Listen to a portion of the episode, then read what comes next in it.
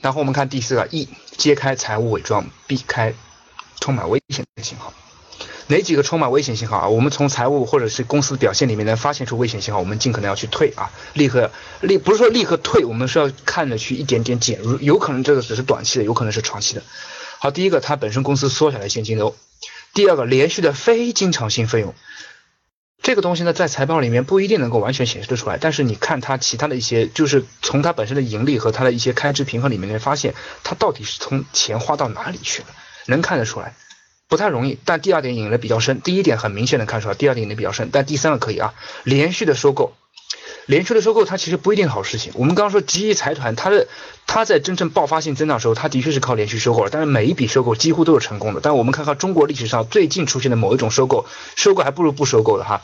不是说收购就一定是利好，曾经我们认为说什么停牌啊、整顿啊都一定是利好，但是慢慢我们发现了，哎，中国市场专治各种不服。中国市场专治各种不服，对吧？那你停牌了，结果你开的时候我就跌给你看，不是说停牌就一定利好，是吧？收购了也有说收购完之后我就跌给你看的。之前有一段历史也是我们我跟赵老师研究了一下，也研究出所以然。但的确我认为这里面什么时候如果真的解密的话，应该非常有故事可以讲，可以拍电视剧。就是手里去收购如家的股市，已经确定收购了，很多股评都这么说。嗯，我就静静的等着手里。股票重新开盘吧，反正它现在停牌在整合，对吧？结果开盘第一天它涨了百百分之五点几，第二天它就跌给你看，为什么呢？因为如家在它收购完了之后，停牌期间当中爆出了一个新闻，说某女被某男跟踪，出事就出事在如家酒店，所以这个事儿好玄妙，好玄妙啊！他怎么不在收购前出呢？不知道，难道还是说真的那些人一不小心真的就如算如家倒霉，算手里倒霉？我不信。所以真的好玄妙，对吧？这种东西就真不好说了。我说希望有一天解密的时候，我们到底发现什么事儿？所以各位诸位啊，真正的业绩靠公司原发动力来增长，而不应该靠狂收购，因为收购毕竟它不是一个长久法则，对不对？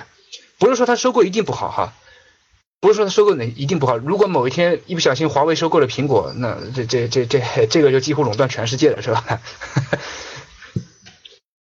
好，第四个，首席财务官或者审计师离开公司，那就是高层管理人员变动。还记得上一讲吗？说如何去评定一些公司管理人员的一些情况。这里面，我个人从我的实战派角度，我最喜欢去评定说公司高管的生活作息时间、生活作风，生活作风啊，当然还有其他的一些指标，学历啊，各方面啊，呃，当然这个东西也有可能有些小问题。但是说一旦重大核心人物离开，那的确对公司是有影响的，不一定说一一定不好，但的确会有一段时间的影响。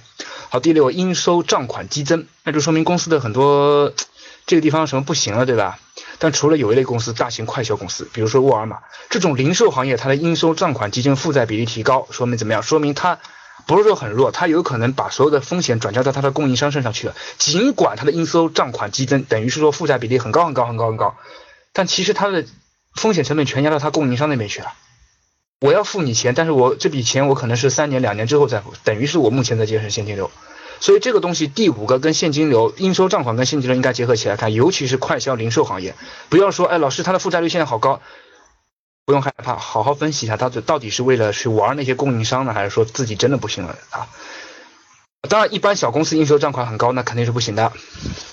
肯定不行的哈，很多人去创业做一些建材或者一些大型的这种机械设备创业，就发现说，哎呀，黄老师啊，我身家过亿啊，但是我现在有所有钱都在各种设备或者是其他企业当中，我身边现在每个月都要靠信用卡去过日子，这样的企业家有，这样这样的企业家都有啊，这个的确，因为我父辈也好，我曾经的行业也好，就是做这种的，很公司很有钱，但是钱不是现在在自己账上，都在别人的账上面，对吧？应收账款是资产，但是应收账款它就是负债比例会特别高，这个东西就不是你的现金流了，就是不是你现金流？有可能你公司，比如说一个小型的建材公司，市公司市值不是市值，那不上市，就是公司本身值，所有的财产也好，库库库存也好，还是各种客户项目也好，能值一个亿啊，不大不小的一个小工程公司，但是你没有现金啊，所有的工期全垫在里面，两三年才收得回来，光利息就能把你压垮。的确是有这种情况，这是行业的特殊性啊，这是行业的特殊性。好，很多同学说听不懂，听不懂就对了，因为这堂课是本身是读书分享课，听不懂没关系，回去做一个事儿，从基础开始学，可以从这些书籍一点点看，也可以到我们格局来学，但是一定要做的动作就是去弥补自己的金融基础知识。不学没关系，等到三十时候再不学，那市场会教训的，对吧？好，第七个，密切记住于其他七个陷阱，投资收益啊。是不是通过买卖资产短期粉饰报表？注意哈，这本书是美国人写的，美国人的报表有可能是假的，更何况咱们非常有中国特色的 A 股市场呢，对不对？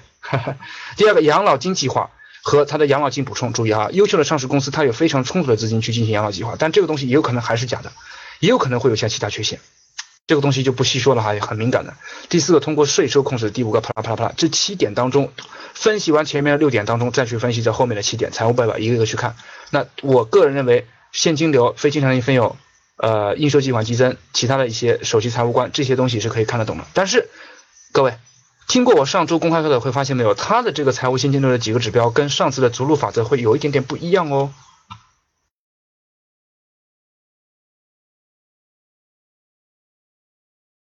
各位，他的这些财务指标跟其他的一些财务指标有一点点不一样哦，对不对？比上次的那个逐鹿法则里面会有一点不一样哈。所以，把各家学派的融说融会贯通，形成自己的风格。也有可能说，老师我已经牛逼到我只看市盈率就能看得懂了。比如说史玉柱，他就只看市盈率买股票了，他不看其他指标。可以，我们还是尽可能多看点啊。好，然后补充一句话，英语当中有一句谚语叫做“什么时候是种树的最佳时间？二十年前或者是今天。”这句谚语告诉我们，什么时候晚，什么时候开始都不晚，真的。什么时候是种树最佳时间？因为树要长成大树，一般二十年啊，有可能小短一点。我们不去追究那二十年到底是真是假。二十年前或者是现在，这句话告诉我们，你什么时候都不晚。晚怕的就是你今天磨，后天磨，磨磨磨，一一天到晚在后悔。你决定说今天我不学没关系，那没人去逼着你学啊。你不要到三年四年之后说后悔，哎，我早知道我应该当初学的，只要不做这个后悔就行了，对不对？无论是练锻炼身体，还是说去学习什么什么东西，最好的时机就是现在。以前过以前，你不用去纠结以前，纠结以前干嘛呢？你已经犯错了，或者已经，呃，再说存在就为合理嘛，对不对？你现在纠结也没用啊。哎，各位，尤其是咱们教室里很多老投资学员，有多少人说纠结的说好几年，很多地方不敢做，慢慢的就是说不行的。哎，老师，我今年好纠结，我到底应该学，是吧？好，第 F F 指标如何？评估公司内在价值，这里面的确，我客观承认各位哈，它里面讲的传统指标和安全边际我是理解的，但它折算现金流估值模型这个东西我到现在都没搞清楚。这本书里面讲的很不错，但是我到现在还没搞清楚，因为你看我把它的很多公式打出来，我都打的云里雾里的啊。投传统指标市盈率、市净率什么相对比例增长、现金流收益率这些指标，我们在投资课上也会讲，对吧？很多人一般各种派系的投资里面都会讲安全边际，待会儿我们来讲哈，多少百分之二十的安全边际啊，什么什么安全边际，待会儿讲，这也是很多课上都会讲的。但是呢，这一点折算现金流估值模型，它里面的什么自由现金流十年折算成什么什么，然后再来它的年年是 PE，然后这个东西实际上我在做这课件的时候呢，我在犹豫，我想我要不要把这个东西打上去？这个东西太复杂，说不定也可能因为是我学术，就是我我比较才疏学浅，我根本看不懂这模型，也可能是我比较懒。所以呢，各位有兴趣的同学哈，有兴趣同学你可以去好好的研究一下这本书里提到的模型，有可能认认真真分析之后，其实很简单，它就是几个数学公式而已。像我这样的没有兴趣的，像我这样的很懒的，只想等着赵老师推荐股票的人，你看我就没去研究这个模型，对吧？我就只是等着赵老师什么时候作业帮他推荐股票之后，嗯嗯嗯，好，可以了，可以了，赶赶紧去买，赶紧去买就行了啊。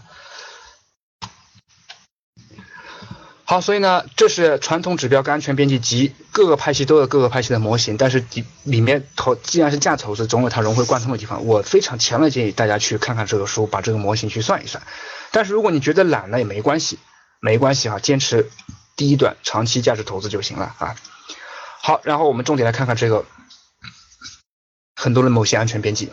来，我们直接跳到这张图好了，直接跳到这张图好了啊。什么？你们还在？你们在聊老婆问题啊？我看到了。好，算了，我不被你们带歪，我继续聊这模型啊，继续聊这模型。看，一个是自由现金流由低到高，一个是净资产收益率由低到高，很简单吧？这张图很简单，对不对？那听我讲哈，一个是自由自由现金流由低到高，一个是净资产收益率，就两个指标由低到高。自由现金流和净资产收益率两个指标都高的公司，它的风险越低。这个那这个很简单吧？看不到的同学就认真听我讲，不用在那边刷屏，除了在打扰别的同学上课之外，没有任何好处，对吧？就好比说，不会投资的人不要怪市场，钱让高手赚去了，你能怪谁呢？所以各位看看，各位看看各位的对话也好，看看各位的心态也好，怎么可能玩得过那些高手呢？所以定一定得非常的定，这颗心定不下来，做什么投资是吧？自由现金流和净资产收益率两个指标都高的，它的风险就越低。如果这两个指标都低的话，它的风险就越高。这个很简单吧，各位？这个这这张图很简单吧？它就在讲整整体盈利能力的一个收益性。好，那我们可以认为说，哎，两个都高，我把这股票放在这低风险的领域当中，就看这两个指标。还有很多人去懒得看，是吧？哎，老师，我不看现金流，我也不看收益率，你直接告诉我什么股票吧就可以了呗。有人说哪个重要？我哪知道哪个重要啊？那史玉柱还说市盈率更重要呢。所以怎么样？可以把很多指标综合看，但是只看盈利能力的话，咱就看这自由现金流和净资产收益率两个结合起来看。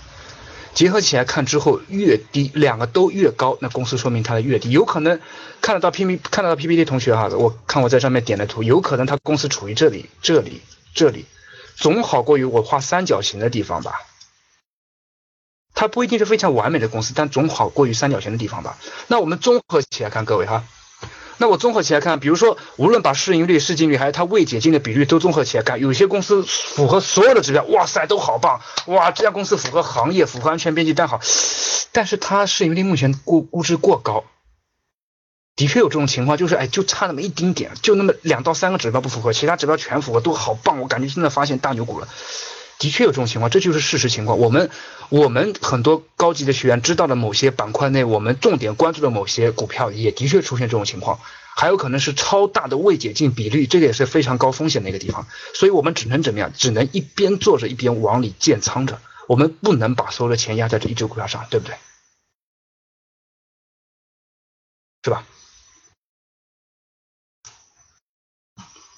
好，还有人说，那净资产收益比例到底算多少呢？对，对不起，每只公每每每个公司每每个行业都不有点不一样，所以我们得具体分析股票指数特别高。比如说，银行增长率啊能够达到百分之个位数就很棒了，但是某些新行业当中你没有百分之五十以上的话，就根本就算这公司是亏本的，对不对？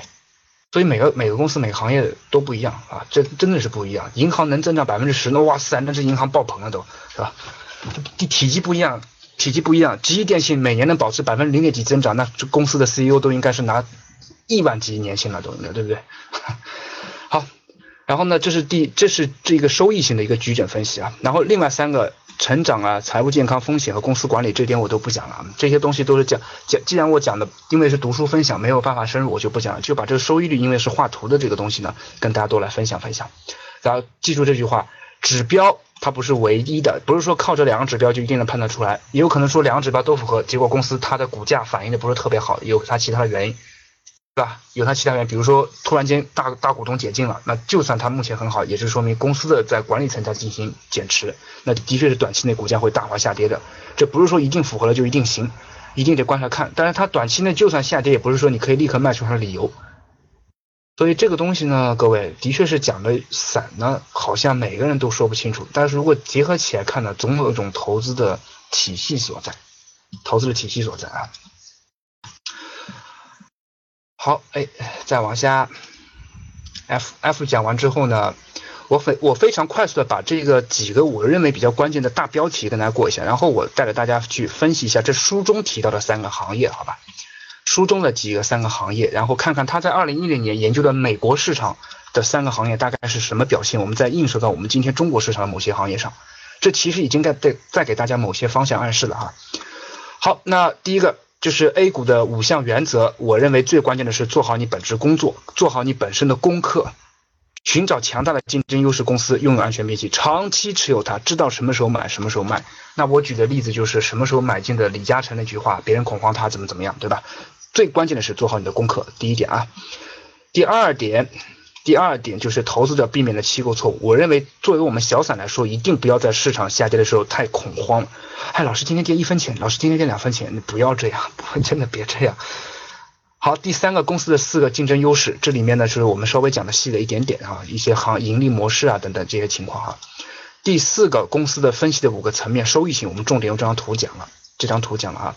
第呃一，刚刚其实先讲了一，后讲了 D 了。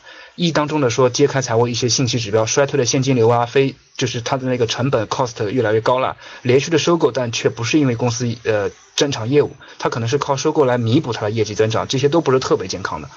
大的人员变动啊，应收账款或者负债比率那些都开始激增，这些情况一定要去分析分析，要注意注意。那这些情况基本上所有的。基本上百分之九十九吧会反映在财报里面。那你不看财报，那你不是等死吗？如果没有高手指点，那太危险了，对不对？好，然后估值内在价值，这个呢，希望说大家能够好好的看书，或者到我们课堂上好好的认真学习。学完之后呢，我们再来去探讨这些事儿，好吧？屌丝学理财这位同学说，能不能举例分析公司各项值？可以啊，可以啊，但是这个东西我要放在正式课上面，书我不能在公开课上去放放。这个我相信你也是很理解我的，是吧？因为这个我们就是靠这个吃饭的，开玩笑啊，开玩笑，就我们完全可以按照桌面分享，帮你把每个公司的某种指标都一个个分享过去，但我恕我不能在公开课上这么做。哎，好的，那我们现在就讲这三个行业，讲这三个行业，行业讲完之后呢，我会做一个课程播报啊，后面的一些课程播报和通知，当然先把这礼物送给大家哈。这礼物先知道一下，然后一会儿再说。就是说，这是林芝老师写的文案，很棒哈。那个雾霾天呢，最近很多地方都是有很多雾霾，所以呢，就是我们最近恰逢双十一，我们去送一些礼物。就是说，如果教室里的非 NBA 的学员，如果你送升级 NBA 的，我们会送一台净化器。如果说呢，你推荐学员过来也报我们课程呢，也会送一台净化器。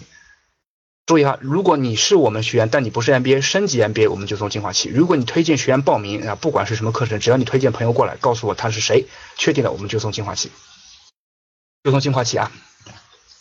所以呢，这一张呢，如果你们愿意截图发到你们朋友圈，或者是发到什么什么地方呢，都可以啊，都没关系，都可以。但是先不要着急，你我宁可你把我课程的干货截图发到朋友圈，然后多介绍给格局推广推广，也是非常可以的哈。也也可以说拿这个截图去威胁你的班主任说，赶紧把什么什么礼物送给我。这个就是八仙过海各显神通了啊！开玩笑，开玩笑。一会儿我会再说这活动，一会儿我会一会儿我会再说这个活动哈。我先把这三个行业分析一下，然后最后的时间我再做广告好了啊。中间插广告有点不太不仁不义的，好吧？不仁不义的好。第一个行业，医疗保健行业，医疗保健行业。如果你自己过来报名，我必须要求你是 MBA，没关系啊，可以钻漏洞啊，可以钻漏洞啊。好了，不聊这个了。一会儿最后课程结束的时候，我再做做课程播报和广告吧。广告完了之后，我可能还会来一些小小的回马枪，就是小小的小福利。所以呢，一定要坚持到最后啊！好，好了，今天的节目就是这些。想要系统学习投资理财的同学，请加格局周老师微信：幺三七零幺八三五八三四，也可以加 Q 群：五七二四七五八三四。咱们下期节目再见。